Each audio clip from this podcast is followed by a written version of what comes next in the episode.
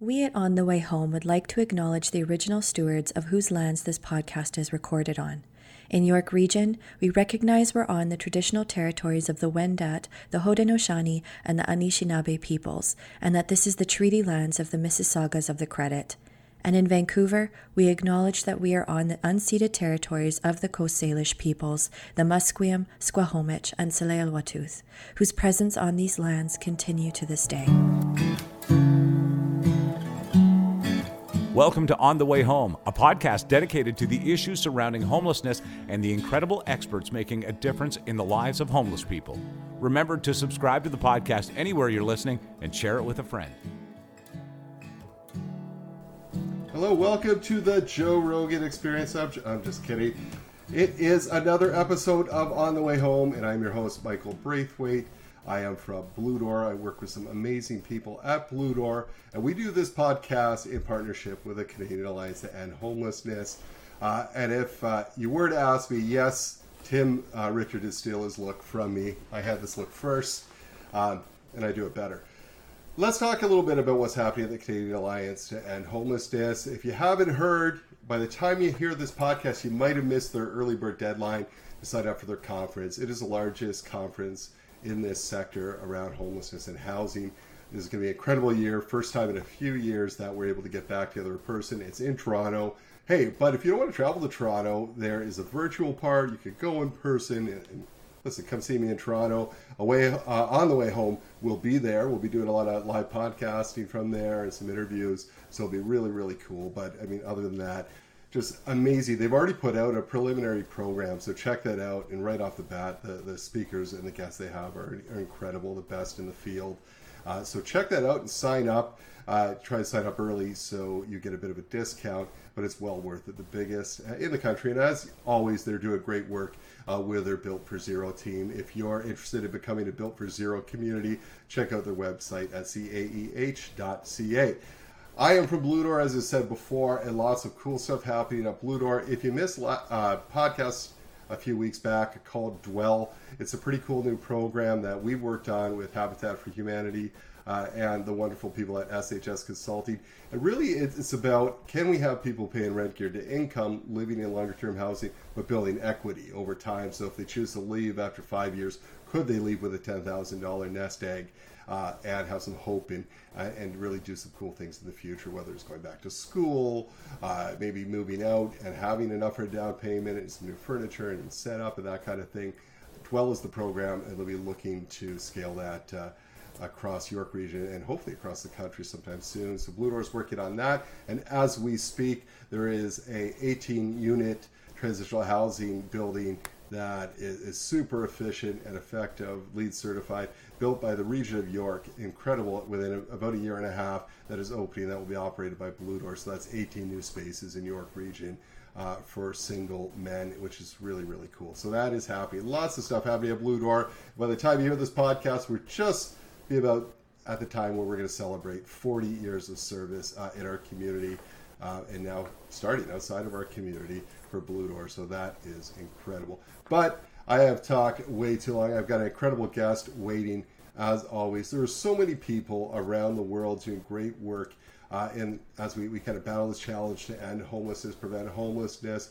But in our own country, in Canada, on the East Coast, we have an individual leading great work, uh, and he's here today joining us. So today we have Doug Pawson with us, and Doug is the executive director of End Homelessness St. John, uh, a system change entity leading the development and implementation of the St. John's Community Plan to End Homelessness. And Doug's going to expand a little bit on that uh, when he joins and comes on. He's a systems-based thinker with an entrepreneurial appetite for social change, and I can back that up. He absolutely does. Doug is committed to serving the most vulnerable neighbors in our community.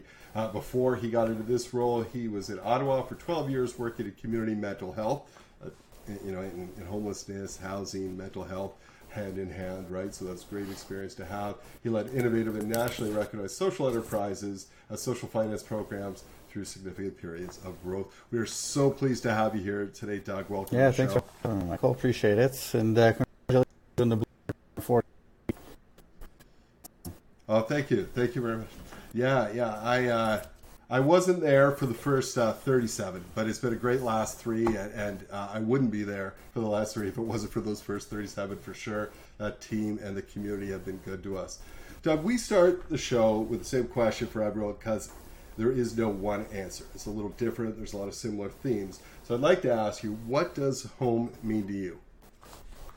Yeah, that isn't a one size fits all uh, question. The concept of home, it's a place where you know you have a safe place you go, it's a place of refuge, it's a place of safety. I think um, it's a make memories. It's a place that um, you know at the end of the day you can feel comfortable having a good sleep. And I think the world of homelessness, that idea of having just sleep consistently in your own space is, is so important. So that's I take a very basic approach, but it's it's you know, for everybody. That sort of sense of safety and, and, and comfort is really paramount. You know, Doug, it's so interesting you mentioned sleep, and, and you come from a background in mental health as well, right? Now, we I at uh, when I was with that 360 Kids, we used to do in the middle of the winter this uh, night. Uh, to, so uh, it was called the 360 Experience, and you spend a night on the street. And it's interesting. We take adults from all walks of life, politicians, uh, police officers, firefighters, all that, you know, who support us, and they do that. They step into the shoes of youth for one night in the cold, and they don't get very much sleep. And the sleep they get is not very good because they're sleeping outside or sleeping rough. Um, and they talk about the next day what a mess they are because of sleep. So I think people don't understand. Uh, yes, home is so important, but that sleep aspect, being safe and getting sound sleep, you know how important that is to your mental and physical health. Um, and sometimes you know when that's one night that people are talking about. When that's every night of your life, what that does to you, uh, and why people might self-medicate, etc. So thank you for uh, for talking about that. Am I on the right track? Yeah, I think it's critical. I mean, we can't expect people at their best if, or you know, you know, sleep deprived or hunger pieces up, and like you said, it's just that over time. It's just adds to the trauma of body and mind uh, feels, and how you expect to rest and fulfilled life if, if you know, those basic elements of, of survival kind of uh, compromised. Yeah, that's right. That's right, and all all tied together as well.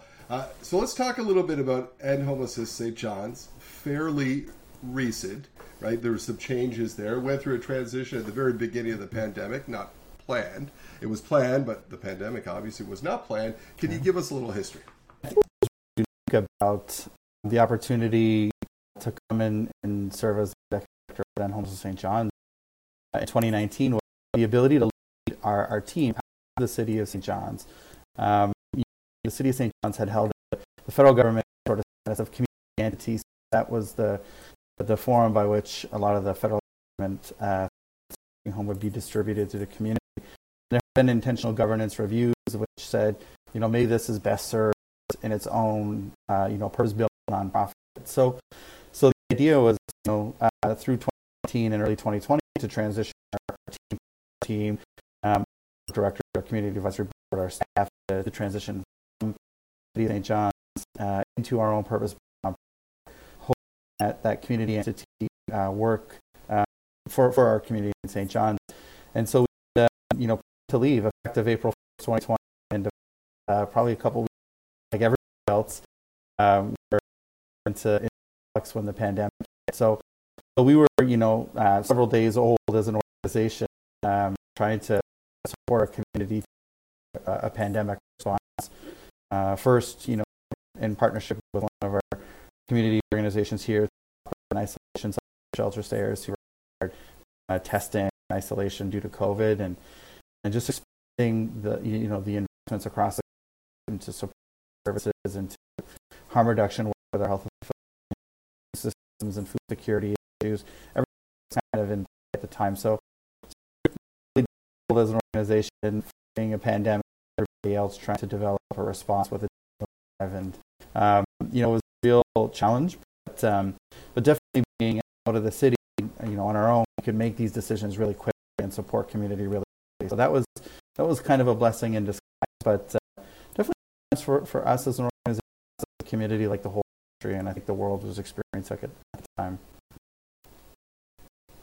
So you launch in 2019, Are you're ready to launch. Did your your goals really, really change? Uh, really pivot because of the you know opening a pandemic. So we were like a lot of communities, you know, we're reaching uh, to develop our community five year community plan to end homelessness, and so we have consultations all through 2019, and then you know you're starting to lead, get ready to lead, start to implement and actions priority.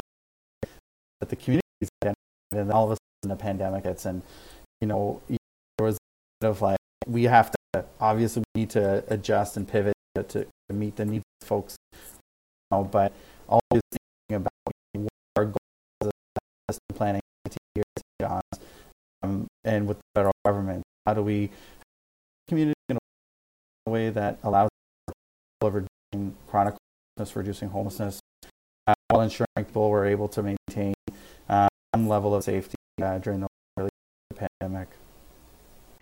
And you talked about this a bit, but you're this is a little different, right? Like your role in the community, you may not do direct service. Uh, so let's talk a little bit more mm-hmm. about your role uh, in the community and in the sector, uh, just so our listeners understand fully. Yeah. So when I say system planning entity, we we essentially exist uh, uh, and support the community. We three sort of prior areas that the communities helped us identify: uh, systems coordination, which we work to, to backbone for coordinated action.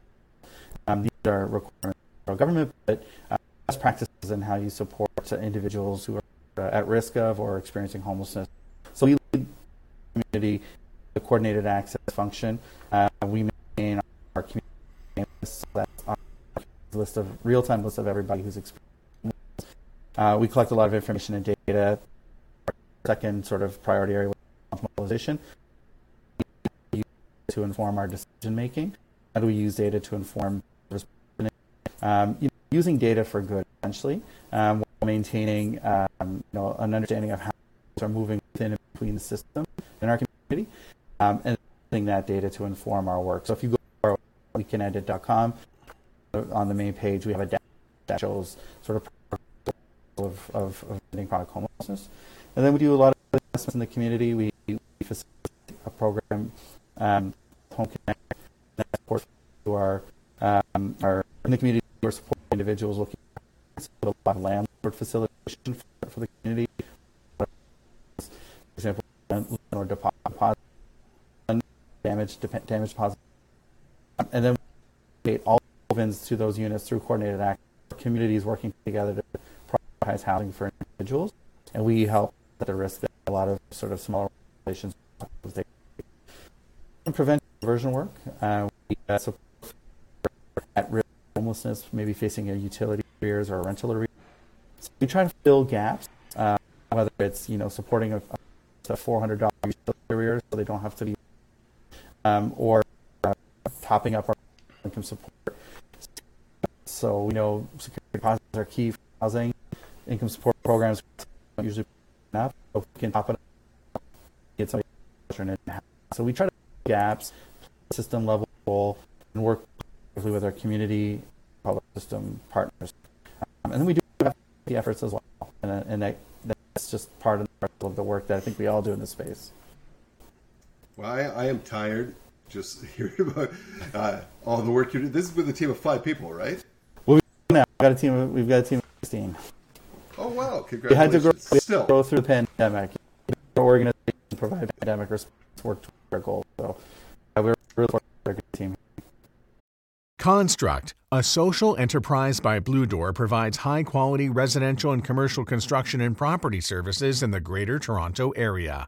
More than a business with a heart, Construct is a real solution to preventing and ending homelessness. Through its eight week paid skills trades training program, complete with wraparound supports and on the job work experience, Construct lifts people out of poverty and into opportunity. To hire Construct for your next project or learn more about Construct's employment program, visit constructgta.ca. Fantastic, and a great leader. Uh, it's so interesting you mentioned it's. You know, when we talk about diversion, I'm thinking. Uh, you know, I always think to myself, like, where was I? T- like ten years ago, how did I not think? Like, really, when it boils down, diversion, you're asking, you're just asking questions. right? Rather than jumping to one simple solution, you're asking a few questions to see if that solution, as you said, could be hey, let me help you with that utility bill. Let me help, help you with a little rent. Let me help you. Maybe a family member can step in before we automatically assume that they need sheltered care and that kind of, you know. So it's it blows me away. It's such a simple thing It makes a huge difference. And and you guys are, are doing great work there. Now there's some silver linings that came out of the pandemic because we we started some things and we we did some things because of the pandemic. But you know, with it with the pandemic, of course, is still going, but at a different stage. Now you uh, started something with. Uh, new with healthcare practitioners right during the pandemic. Can you tell us a little bit about that and, and what's happening with that now? Yeah, so we we uh, um, lead our, our site. So anybody in our shelter who was uh, testing and for for COVID, um, or who who COVID, we were able to isolate the site. But you know, a big part of isolating somebody site, um, you know, mental health issues, substance use issues, is to be able to support them with appropriate primary health support. So, you know, as an organization that's not a health provider, um, we could provide some supports, that social supports, but we absolutely need mental supports uh, embedded into that response. So we worked really closely with the health authority to develop a harm reduction approach. That. So uh, some of our physicians who work with our downtown healthcare collaborative uh, mapped several, uh, you know, to be employed if an individual isolating needed it. And the whole intention of the program, when we co- designed it and co-funded it with Health or Eastern Health, was that we would we would see response and support to having uh, harm reduction nurses go into shelters across our community. And so beyond the pandemic, now that we've wound down that site, uh, our, our transition from more of an, from a response and outreach, and that complements our production and uh, Eastern Health because they work the shelters. They make sure, make sure they're uh, triage and support their um, just our relationships who typically have been marginalized from health health settings. Uh, so that that response continuing is that it would become permanently funded, and it, it is now through our health and our provincial government. So so taking an opportunity of a can need some systems change and seeing that on the ground made a world difference for so many of the vulnerable folks in our community and partners who are providing extra level support. I, I bet it would, and and it's interesting when you, you talk about. I think um, many people might not understand that our vulnerable people that we work with just don't have access to a lot of the healthcare specialties that you're talking about. Hmm. And if they don't address those things around harm reduction, housing becomes uh, well, it becomes a lot tougher to house hmm. someone when they don't have health care. So uh, that, that, that is amazing that, that you guys are doing that. Now, since just recently, uh, April 20 this year, uh, 2022, you've seen a dramatic reduction in shelter stayers who are chronically homeless. And that's what brought, you know, when I was looking through this, you're like, oh, wow, this is we, have got to we got to find out what your secret is and, and what happened. Can you tell us a little bit about it? What what, what happened for this this huge shift? This is what we're all gunning for, and, and you've done it. So so tell us what, what's the secret sauce? I mean, I'll do my best. I mean, we've been for a few months, but we what we've done is zero community, and zero is all about using data to inform your. So, um, as as the community for St. John's, we received fundamental funding from Home and so what we did was uh, we worked uh, with by name list. We achieved a quality for community. We looked at it and we said, okay, what, what do, how many in crime community versus overall homelessness? And what we said was, it's more than we thought as a community. With this additional you know, $5 million investment that the feds are making into our community, what we did was we issued an RFP, but we used information, demographic information uh, from the name list, and, and as well as chronicity, um, to, to, look at who we invest in most appropriate supports for, for folks. You know, in our community, we were under the assumption that we just need a lot of rapid response support. The data showed that we had over 50% of our of our shares and folks who are experiencing homelessness community. So really high rates. So what we did is we used that as a proxy for chronicity as a proxy for the level of intensive support that folks would require, and we want to fund 12, you know, housing case management positions, intensive case management positions across our community that will serve every person serve every person that was uh, identified as chronically homeless at that time. And we issued, uh, as part of that RFP, a request six rapid rehousing support. So we could identify as who might be experiencing homelessness, haven't reached the chronic threshold, but attached to supports before that we could draw. So the idea here is to reduce chronic homelessness by attaching case management supports with a housing focus for those who are already identify those who might be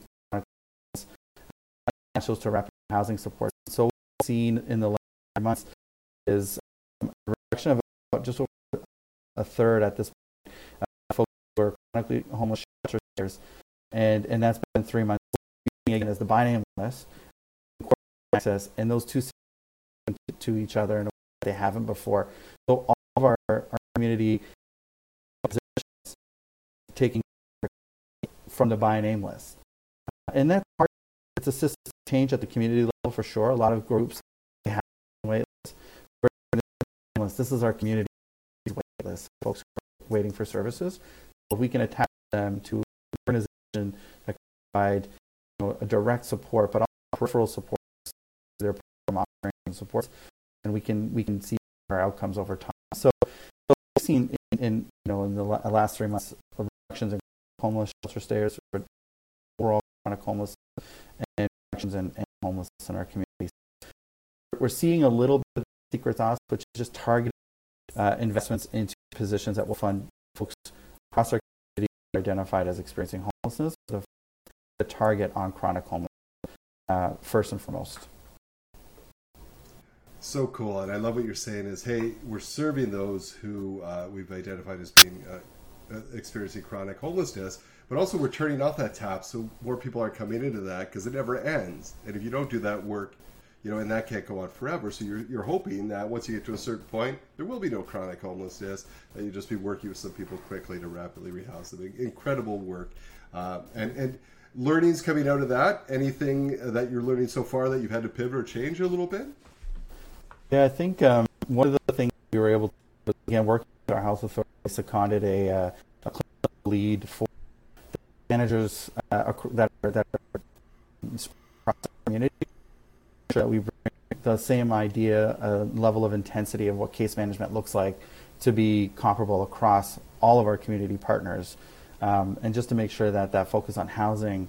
Um, uh, focused case management is, is, is central to this work. So that was one of the, the big learnings, and I think just um, recognizing that although we're using data to inform sort of investments into positions, you know, the, the, the social work, the psychology work, the, the uh, primary health work that's attached to, to all of this is so important as well. So while we can like target positions to be supporting certain people, we have to recognize the human dynamic and what that presents. And so, um, you know, it, it, it, it's intentionally focused to be, you know, lower caseloads, more intensive supports, a longer term of, of, level of support. So we're seeing some good early results, but I think you know we were ex- we're still expecting better results over time as folks develop relationships and meaningful relationships with their supports.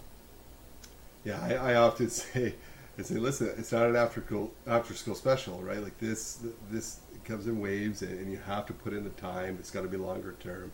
Uh, so so cool, and you got and you're following mm-hmm. the data, right? We've talked about on this podcast why data matters. It does. So you're doing, you're investing in the right things, and you're doing exactly that. Uh, you're being innovative. You're being creative. You and your team. Um, I know uh, Maytree actually just put out something on social assistance across by province across the country, just talking about the rates, and we're, we're going to actually have uh, Garima from Maytree uh, come talk about that. But you've done some uh, work around uh, income, and so it, like so we know it plays a huge part uh, in uh, people experiencing homelessness. You've done some cool work around it, supporting. Can you talk to us a little bit of uh, what you've uh, what you've accomplished? Yeah, I think again the advantage of, for us being a, a, system planning entity is that we can support um, our community partners um, support their their uh, clients in a way that allows us to share data um, to, to, to show the scope and and, uh, and scale of some of the challenges. So we do a lot of work around income supports, uh, advocacy, uh, but we also, like I mentioned before, our supported referral program. We do a lot of top ups to the income support program through, um, you know, top ups of a security deposit, top up of a moving expense. Um, we do one-time rental assistance, so it, th- that covers the gap between somebody getting into a home, say tomorrow, versus being eligible for their income support rental top up at the be- at the beginning of the next month. So we do a lot of work to offset the, the gaps in our income support program, but those those gaps exist everywhere in the country. Um, the the rates are never enough. The uh, um, the the benefits are, are, are never enough, and so where we can take this data, where I can tell you right now that you know in the first quarter of this year we've we've we've spent you know um, eighty thousand dollars on our support referral program to support dozens of folks through utility arrears, rental arrears. That prevents folks from going into a shelter, but we've also got people out of shelter by topping up again dozens of folks through income support. Um, uh, through rental assistance, through moving expenses, and through security deposit. So what we do with that information is we we, we, we work with our community advisory board and we're saying, how do we take this information and craft advocacy efforts that we can sustain over time to make the case for income support reform? So there's been a lot of work in our community around basic income.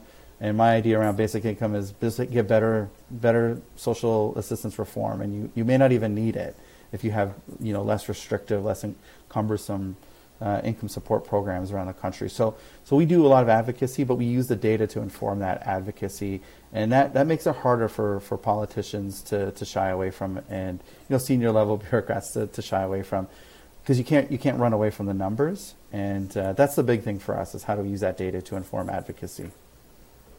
Yeah, and you're, you're absolutely right. I mean, this usually the first question they ask you, "Well, show me the proof. Yeah. How do you know this?"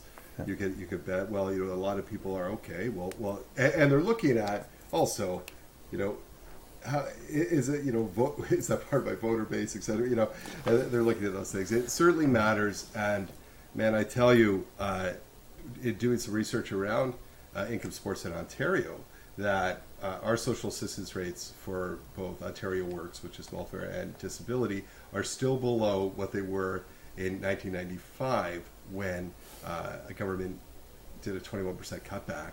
Right, we're still not there yet. I mean, the cost of living has gone, mm-hmm. you know, mm-hmm. sky high, right? So, so something's got to give, uh, but data speaks. If, if we're saying something's got to give, show me the data, show me how we're all going to benefit out of this, and you're doing exactly that. You're doing great work. What is on the horizon? What have you got planned for the future? What are some cool things you like to do, or you're you're thinking about for the future with your community? Yeah, I think for for us, I mean, we've we, you know we've kind of hit a, a, a, point of stability with our team. We've got our full staff complement. We've got a really great team, um, lots of different skill sets that are supporting this work. Um, I think we can tap into more of the, the research community, help inform you know what the research looks like both here locally uh, or provincially as well as regionally and nationally. We can start to be more informed and engaged in that. We've got the data, we've got the capacity I think continuing to build on systems coordination, integrating our healthcare system, our, our primary health uh, system capacity into coordinated access, because we know housing is healthcare. Um, and uh, we need to do more of that. There's an appetite, fortunately. We've got great relationships with our health authority to make that happen. It's now just figuring out what does that look like um, that will benefit all of our community uh, here in St. John's. So I think just building out more of the, the foundations of the of the importance of the importance of the work around uh, coordinated access, using the by name list to make informed decisions, uh, using the data to advocate for, for systems level changes around income support, uh, rental subsidies, uh, healthcare access. So, a lot more just refining and sophistication of the current work that we're doing so that we can tell an even more important story, a more impactful story about why reducing homelessness and ending homelessness is, is really the best option, not just from an economic perspective, but a social perspective as well human perspective. Incredible work. You mentioned uh, your website, and you mentioned there's uh, it's pretty cool that right away you see some of that data, you see a dashboard. Can you tell us that, that website again? If people want to find out more about the work you're doing, or reach out to you, say to, to find out more so they can duplicate that in another part of the world or Canada, uh, where would they go? Yeah, you can uh, you can reach us online. Our website is uh, wecanendit.com. Um, you can find us on Twitter, Facebook, LinkedIn. You can find us across the social media platforms there as well. So, uh, but definitely check our website out. We've got a we've got a dashboard out there. You can learn more about our programs uh, and services and the way we're supporting our community. Very cool. Well, I am so grateful, Doctor, you and your team for the groundbreaking work you're doing. Uh, I love this work since April. You know that you, you you've kind of invested. You're seeing immediate results. I can't wait to see the longer term results because I, I bet that's going to continue to grow. The rest of the country, the rest of the world can can learn from that. So thank you to you and your team, and thank you for taking the time uh, to join me today on on the way home. Yeah, thanks for having me. I appreciate your time. Appreciate the opportunity. Very cool. And uh, listen, you know, selfishly, uh, part of why I, we do this podcast, you know, or selfishly for me, why I do the podcast is inspiration, but always learning, right? I mean, there's there's some brilliant people and, and people, uh, teams around the country that are doing leading work. Uh, I love what Doug was saying around, you know, in his community, like they, they've kind of forced to get to work really collaboratively as a community. And when you have collaboration and you follow the data and listen to the data, you know, good things happen. And that's what we saw today in talking with Doug and his work. Go to their website. I love that uh, website title. Uh, check it out. Uh, we all can learn from that, duplicate it across the country. That's how we're going to prevent and end homelessness. Wow, uh, another superb uh, guest on the way home. And I guarantee we'll have another great one next week. So please join us. We'll see you then.